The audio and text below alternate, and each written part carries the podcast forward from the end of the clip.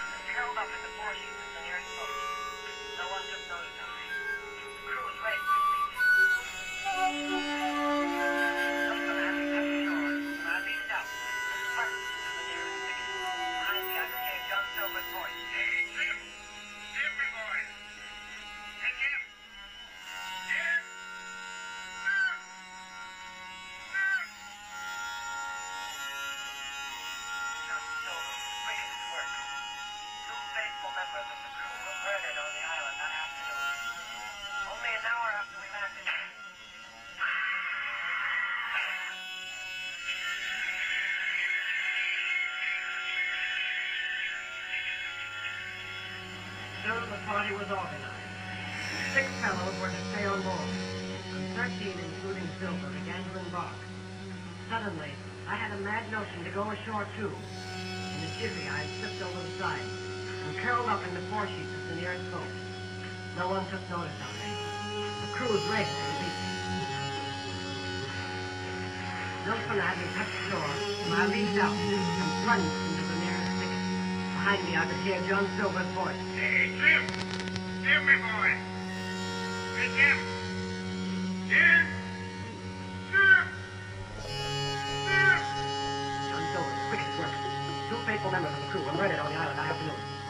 Only an hour after we landed.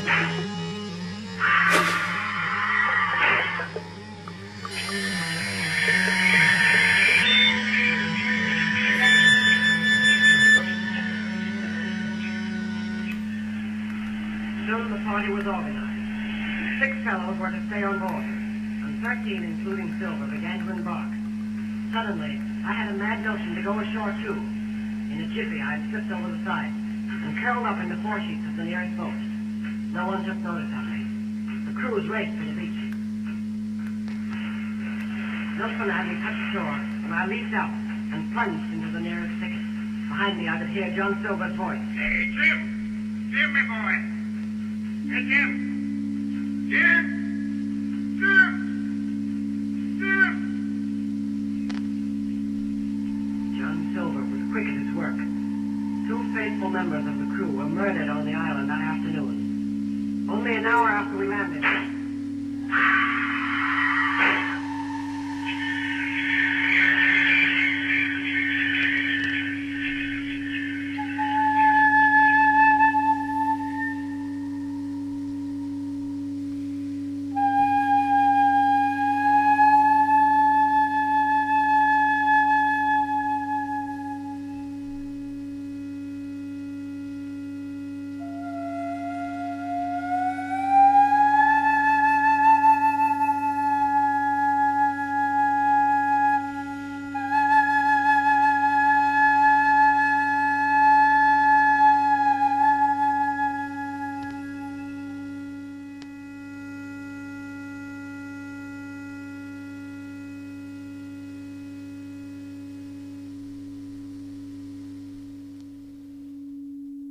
About half past one, three bells in the sea phrase, that the two boats went ashore from the Hispaniola. The captain, the squire, and I were talking matters over in the cabin.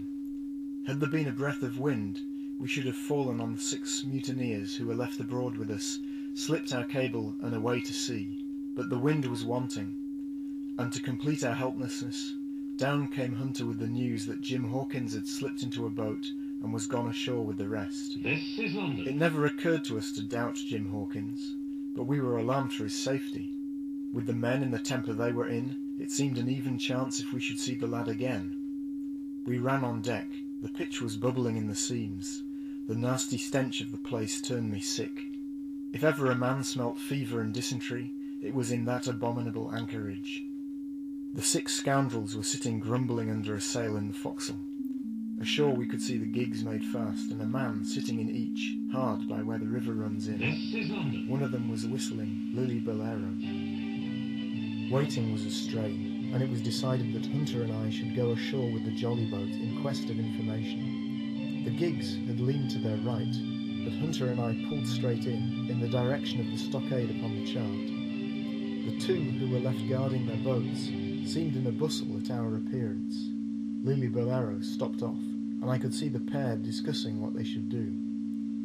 Had they had gone and told Silver, all might have turned out differently, but they had their orders, I suppose, and decided to sit quietly where they were and hark back again to Lillibullero. There was a slight bend in the coast, and I steered so as to put it between us.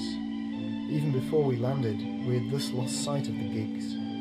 I jumped out and came as near running as I durst, with a big silk handkerchief under my hat for coolness' sake, and a brace of pistols ready, primed for safety. I had not gone a hundred yards when I reached the stockade. This was how it was. A spring of clear water rose almost at the top of a knoll. Well, on the knoll and enclosing the spring, they clapped a stout log house fit to hold two score of people on a pinch, and loopholed for musketry on either side. All round this they'd cleared a wide space, and then the thing was completed by a paling six foot high, without door or opening, too strong to pull down without time and labour, and too open to shelter the besiegers. The people in the log house had them in every way. They stood quiet in shelter, and shot the others like partridges. All they wanted was a good watch and food, for, short of a complete surprise, they might have held the place against a regiment. What particularly took my fancy was the spring. For though we had a good enough place of it in the cabin of the Hispaniola, with plenty of arms and ammunition and things to eat, and excellent wines, there had been one thing overlooked. We had no water. I was thinking this over when there came ringing over the island the cry of a man at the point of death. I was not new to violent death. I've served His Royal Highness the Duke of Cumberland and got a wound myself at Fontenoy, But I but I know my pulse went dot and carry one. for the next Jim Hawkins is gone, was my first thought. swam away from It's something to have been an old soldier, but more still to have been a doctor. There's no time to dilly dally in our work, and so now I made up my mind instantly, and with no time lost, returned to the shore and jumped on board the jolly boat. Going round and By good fortune, Hunter pulled a good oar. We made the water fly, and the boat was soon And alongside, and I aboard the schooner. ringing, and distant voices shouting. Well, Uncle Sam's Jefferson D, Lillibullero, Uncle Sam, you want to join my Confederacy, Lillibullero, Uncle Sam, Lero, Lero, that don't appear, that don't appear, says old Uncle Sam, Lero, Lero, filibustero, that don't appear, says old Uncle Sam. So, Uncle Sam, just lay down your arms, Lillibullero, old Uncle Sam, and you shall hear my reasonable terms. Lillibullero, old Uncle Sam. Lero, oh, Lero, oh, I'd like to hear, oh, I'd like to hear, says old Uncle Sam. Lero, oh, Lero, filibustero, I'd like to hear, says old Uncle Sam. The Protestant boys are loyal and true, stout hearted in battle and stout handed too. The Protestant boys are true to the last, and faithful and peaceful when danger has passed. And oh, they bear and proudly wear the colours that floated o'er many a fray. Where cannons were flashing and sabres were clashing, the Protestant boys still carried the day. Oh, but First you must own I've beat you in fight. Lily Valero, old Uncle Sam. Then that I always have been in the right. Lily Valero, old Uncle Sam. to mess. Lero, Lero, rather severe,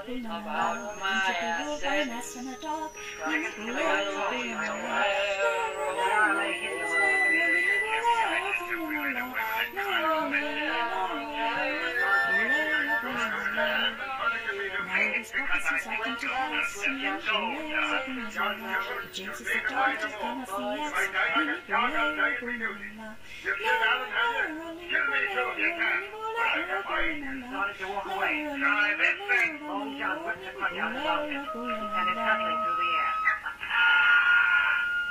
It struck him in the back and killed him.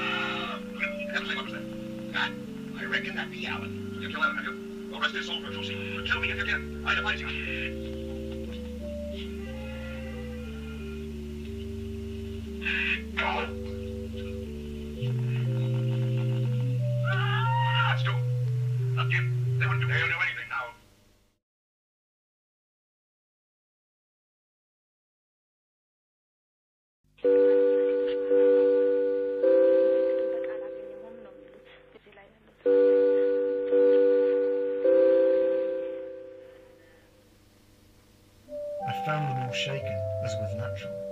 The squire was sitting down, as white as a sheet, thinking of the harm he had led us to, the good soul. And one of the six forecastle hands was little better. I told my plan to the captain, and between us we settled on the details of its accomplishment.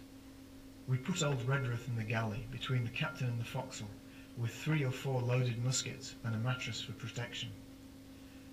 Hunter brought the boat around under the stern port, and Joyce and I set to work loading her with powder tins, muskets, bags of biscuits, kegs of pork, a cask of cognac, and my invaluable medicine chest.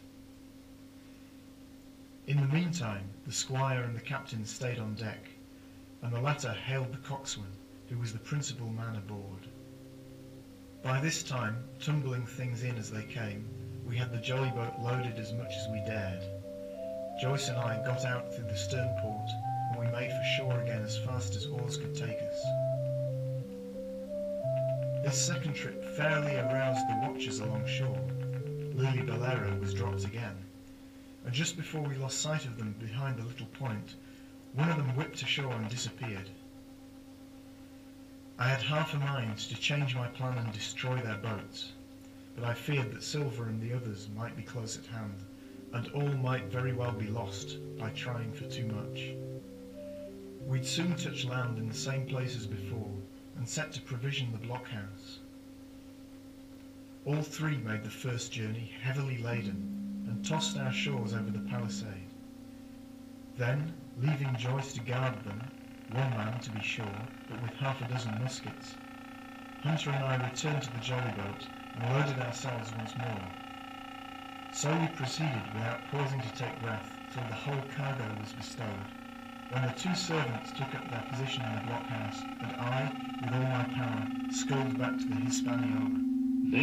That we should have risked a second boatload seems more daring than it really was. They had the advantage of numbers, of course, but we had the advantage of arms. Not one of the men ashore had a musket, and before they could get within range for pistol shooting, we flattered ourselves that we should be able to give a good account of half a dozen at least. The squire was waiting for me at the stern window, all his faintness gone from him. He caught the painter and made it fast, and we fell to loading the boat for our very lives. Pork, powder, and biscuit was the cargo, with only a musket and a cutlass apiece for the squire and me and Redruth and the captain. The rest of the arms and powder we dropped overboard in two fathoms and a half of water, so that we could see the bright steel shining far below us in the sun on the clean sandy bottom. By this time the tide was beginning to ebb, and the ship was swinging round to her anchor. Voices were heard faintly hallooing in the direction of the two gigs, Instantly, and though this reassured us for Joyce and Hunter, and who were well to the again eastward, with what speed it warned our party to be off. manage to the more open Redruth retreated from his place in the galley and dropped into the boat, As I did so, which we then brought round to the ship's counter to be handier for Captain Smollett. Buccaneer and his comrades. There was a pause. The sound of danger lent me wings. There was a sudden scuffle, a sound of blows, and out burst As Abraham Gray with a knife cut on the side of the cheek, and came running to the captain like a dog to the whistle. And as I ran, And the next moment he and the captain had dropped aboard of us, and we had shoved off and given way. kind of.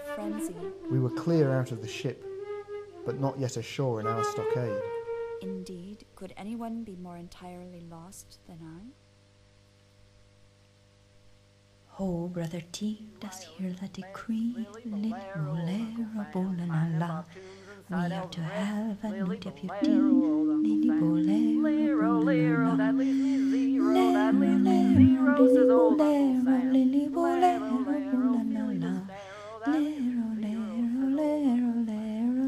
Bolero, bola la la. When James have a bigot and Oh, more a knave, with masses and Frenchmen the land would enslave.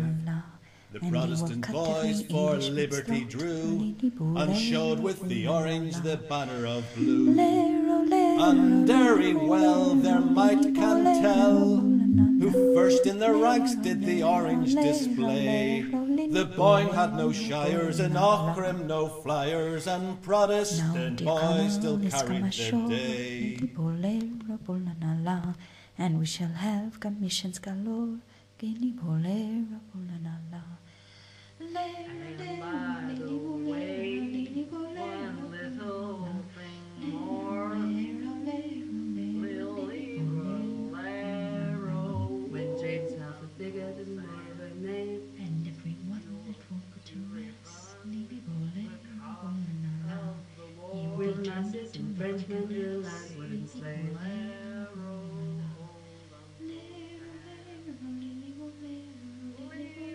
The bolero, Protestant boys for liberty drew, and showed with the orange the banner of blue. And very well them I can tell, that first in their ranks the orange display. Christ and St. The Patrick's Boyne had no nations shires and orange no flyers, and Protestant boys still carried the day.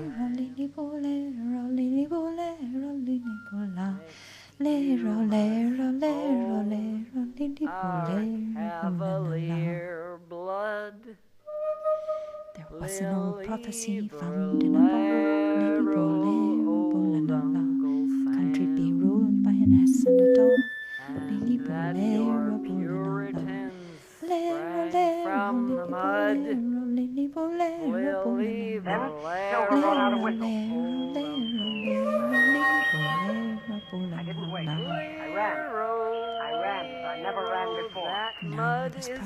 circled bats,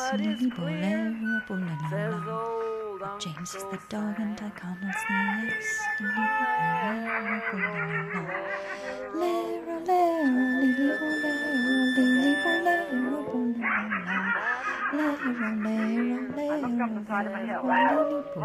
I saw something leap behind the trunk of a tree. It seemed dark and shaggy. I turned and began to run.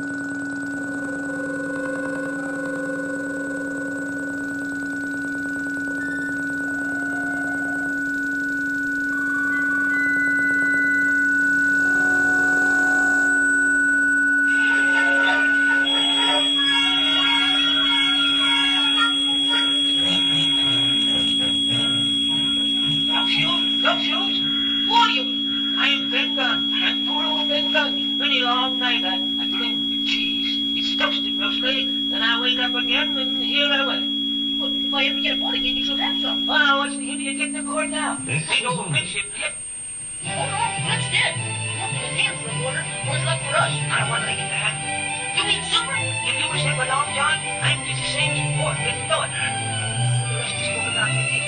Yard. Why we in? This way to Dublin. Gentleman says I. It. They told themselves to join it. No! Larry, Doctor, Larry!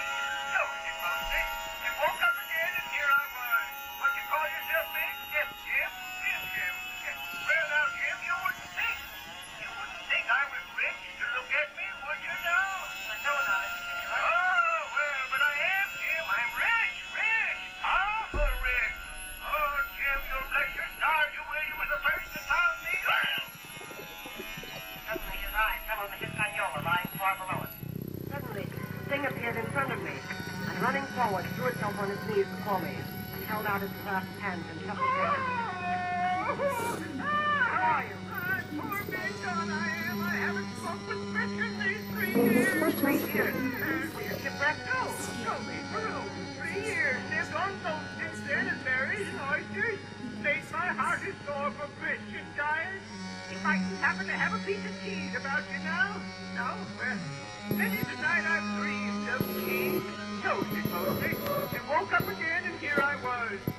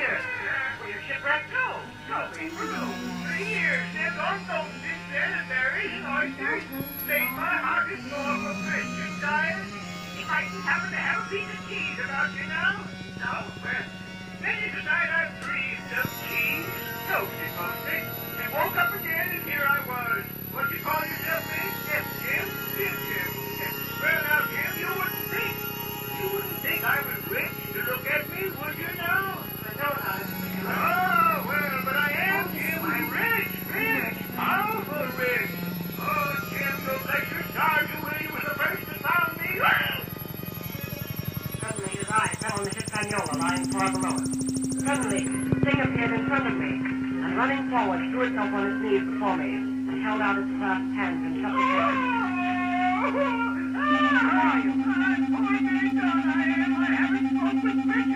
Three years. Were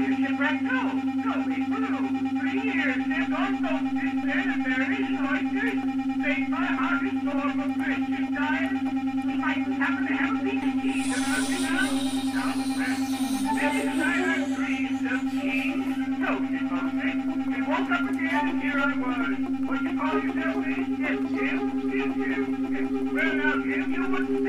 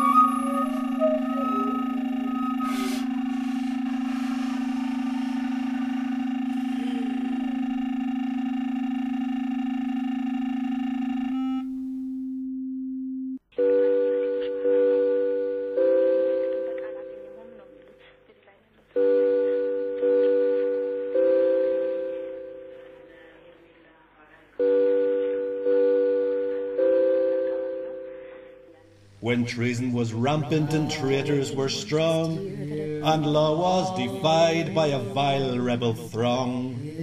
When thousands were banded, the throne to cast down, the Protestants rallied and stood by the crown. And oft in fight, by day and night, they countered the rebels in many a fray.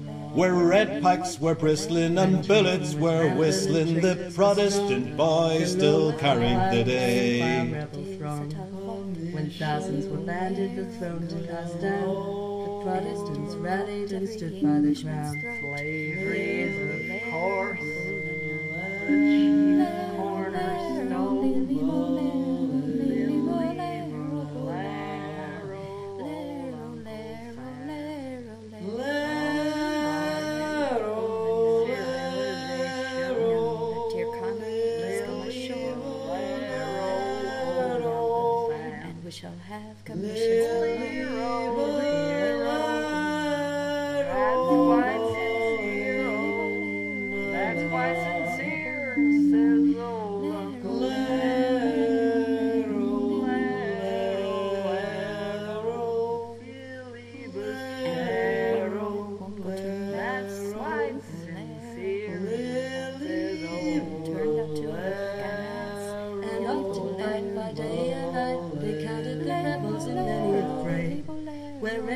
were bristling and bullets were whistling, the Protestant boys still carried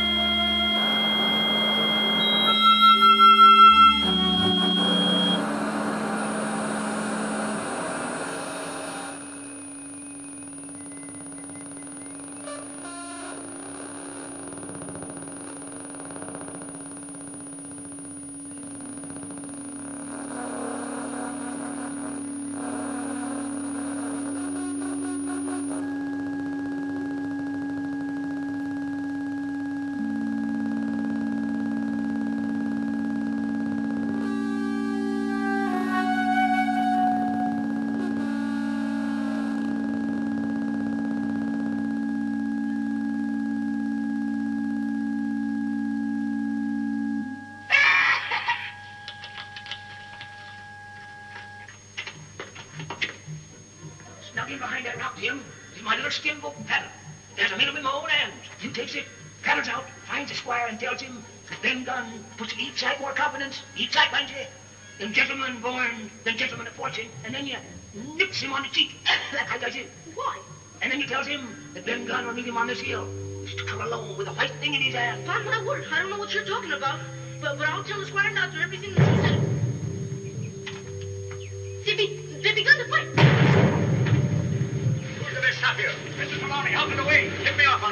Please, sir. Move, Charlie, move, Charlie.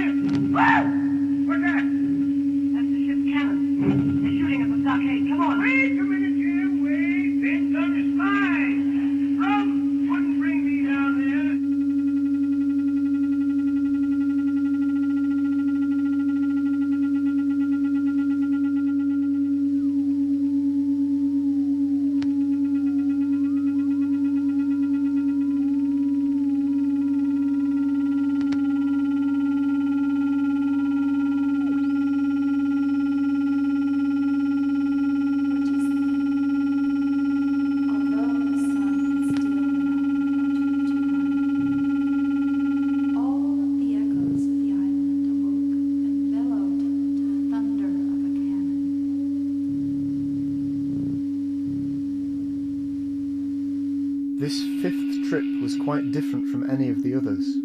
In the first place, the little galley-pot of a boat that we were in was gravely overloaded. Five grown men, and three of them, Trelawney, Redruth and the captain, over six feet high, was already more than she was meant to carry. Add to that the powder, pork and bread bags. The gunwale was lipping astern. Several times we shipped a little water, and my breeches and the tails of my coat were all soaking wet. The captain made us trim the boat, and we got her to lie a little more evenly. All the same, we were afraid to breathe. Even the ripples were a danger to our overloaded craft. But the worst of it was that we were swept out of our true course and away from our proper landing place behind the point. If we let the current have its way, we should come ashore beside the gigs where the pirates might appear at any moment. We had entirely forgotten the long nine, and there, to our horror, were the five rogues busy about her. Not only that, but it flashed into my mind at the same moment that the round shot and the powder for the gun had been left behind, and a stroke with an axe would put it all into the possession of the evil ones aboard. At any risk, we put the boat's head direct for the landing place. By this time, we had got so far out of the run of the current that we kept steerage way even at our necessarily gentle rate of rowing, and I could keep her steady for the goal. But the worst of it was that with the course I now held, we turned our broadside instead of our stern to the Hispaniola and offered a target like a barn door. I could hear as well as see that brandy-faced rascal Israel Hands plumping down a round shot on the deck. Trelawney was as cool as steel. He looked to the priming of his gun. The squire raised his gun, the rowing ceased, and we leaned over to the other side to keep the balance, and all was so nicely contrived that we did not ship a drop. They had the gun by this time slewed round upon the swivel, and Hands, who was at the muzzle with the rammer, was in consequence the most exposed. However, we had no luck, for just as Trelawney fired, down he stooped, the ball whistled over him, and it was one of the other four who fell. The cry he gave was echoed not only by his companions on board, but by a great number of voices from the shore. And looking in that direction, I saw the other pirates trooping out from among the trees and tumbling into their places in the boats. The ebb tide, which had so cruelly delayed us, was now making reparation and delaying our assailants. The one source of danger was the gun. But it was plain that they meant nothing should delay their shot. They had never so much as looked at their fallen comrade, though he was not dead, and I could see him trying to crawl away. The report fell in at the same instant of time. This was the first that Jim heard, the sound of the squire's shot not having reached him. Where the ball passed, not one of us precisely knew, but I fancy it must have been over our heads, and that the wind of it may have contributed to our disaster. At any rate, the boat sank by the stern, then, quite gently, in although three the feet sun of had water, still an leaving the captain and myself facing each other the on our feet. of the island The other three and took complete to the headers of and came up drenched and bubbling. And I began to run So far towards there was the no great harm. My No lives were all lost, forgotten. and we could wade ashore in at my safety. side, the But there were all our stores at the bottom. And to make things easily worse, only two guns out of five remained in a He state kept talking as I service. ran, To add to our concern, we heard voices already drawing us in the woods along The cannon shot was followed after considerable being cut off from the stockade in our half-crippled state, but the fear before us whether, if Hunter and Joyce and were then, attacked by half a dozen, a they would have the sense me, and the I beheld the Union Jack flutter in the air.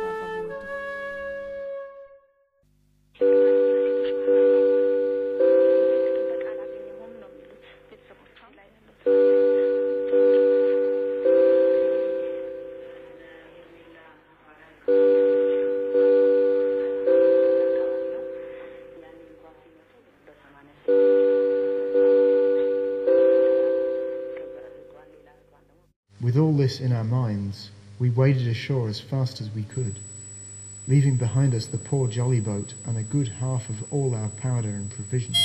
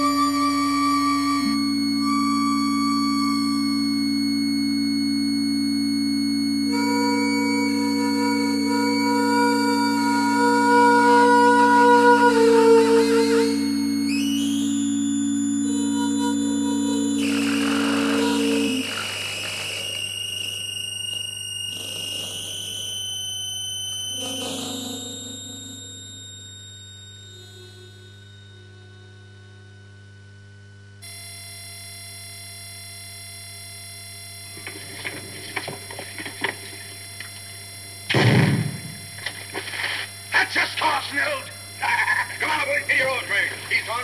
Got to be some sort pump. Stop it. Stop it. Miss Walker, lad. Hold your musket. Take him in your seat. Lad. That boat. Get. Make him put the. Come on, lad. Head off. Belay that. Belay that, you swamp. They'll shoot you down like a lot of dogs. Get to those kicks and get back to that ship. Come on!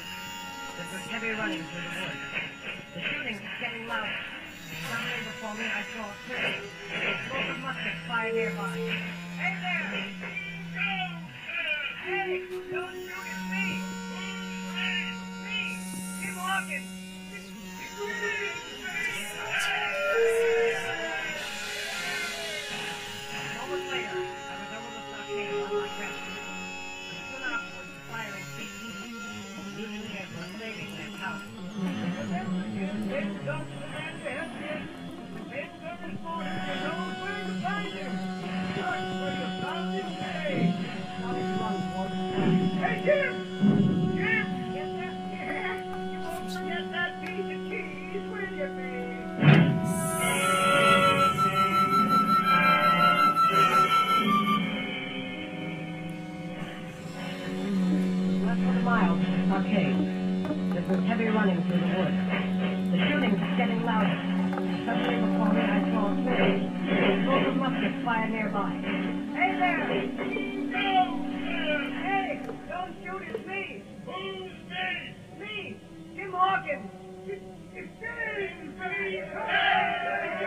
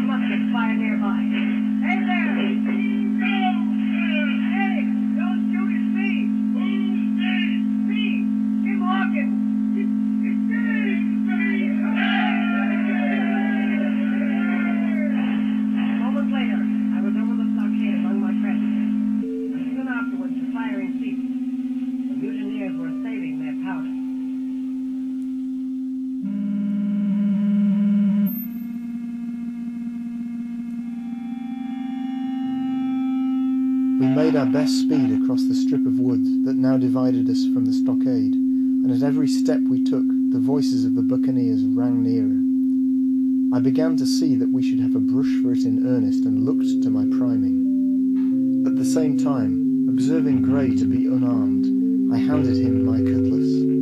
It did all our hearts good to see him spit in his hand, knit his brows, and made the blade sing through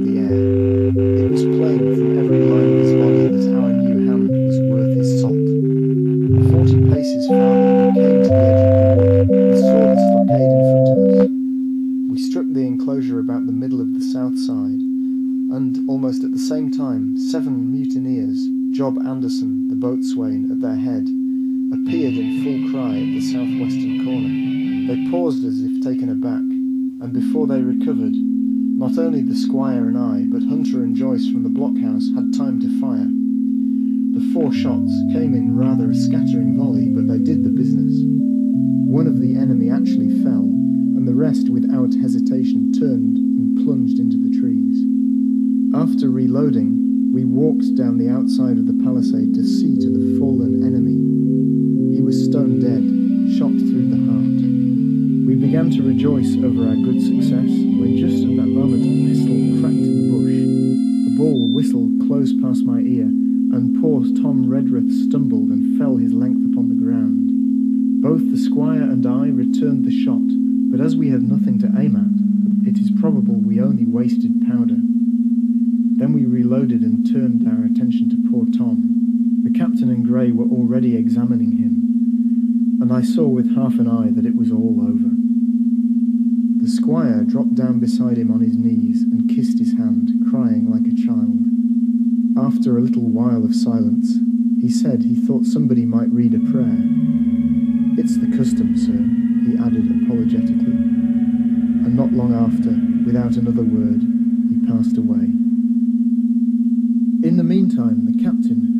observed to be wonderfully swollen about the chest and pockets, had turned out a great many various stores. The British colours, a Bible, a coil of stoutish rope, pen, ink, the logbook, and pounds of tobacco. He'd found a longish fir tree lying felled and trimmed in the enclosure, and with the help of Hunter he had set it up at the corner of the log house where the trunks crossed and made an angle. Then, climbing on the roof, he had with his own hand bent and run up the colours. This seemed mightily to relieve him. He re entered the log house and set about counting up the stores as if nothing else existed. But he had an eye on Tom's passage for all that, and as soon as it was all over, came forward with another flag and reverently spread it on the body. The captain sat down to his log, and here is the beginning of the entry. Alexander Smollett, master. Here David he was Livesey, interrupted ship's by a doctor. loud report. Abraham Gray, carpenter's mate, through the trees John and pitched in the Trelawney, sand not a owner, yards John Hunter and Richard. Joyce, owner's servants, The next landsmen, moment, each of us being all that is left faithful of the ship's direction. company. With stores for ten days at short rations, to come, came ashore this day and flew British colours on the log house in Treasure Island. Woods. I Thomas moved Redruth, from hiding owner's servant, landsman, shot by always mutineers. or so it seemed to me, by James Hawkins, cabin boy, missiles. and at the same time I was wondering Even how as I Jim looked, there came another red flash, hail on the and land another report sigh. that sent the echoes And I ran to the door in time to see and Jim one more Hawkins, round safe and shot sound, whistled come through the climbing over the stockade. It was the last of the cannonade.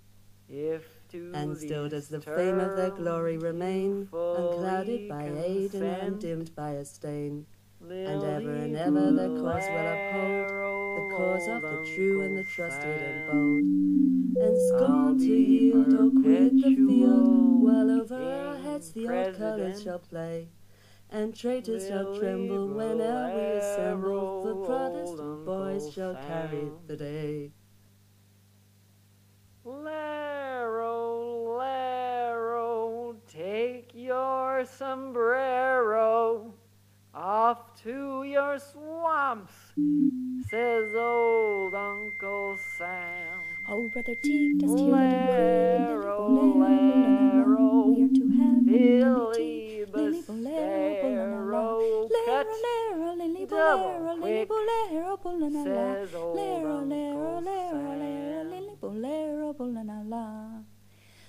Oh, by my soul, it is a Talbot, lily bolero, bolero, and he will cut every Englishman's throat, lily bolero, bolero, lero, lero, lily bolero, lily bolero, bolero, lero, lero, lero, lero, lily bolero, bolero.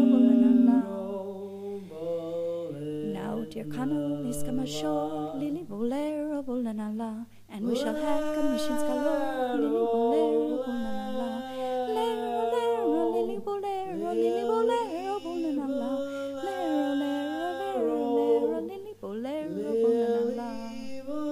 And one go lily bolero, bolero, he will be turned out to look like a And man. still does the fame of their glory remain, unclouded by age and undimmed by stain.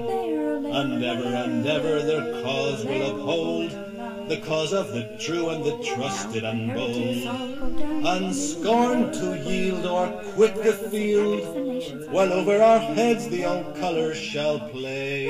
And traitors shall tremble whene'er we assemble, for Protestant boys shall carry the day.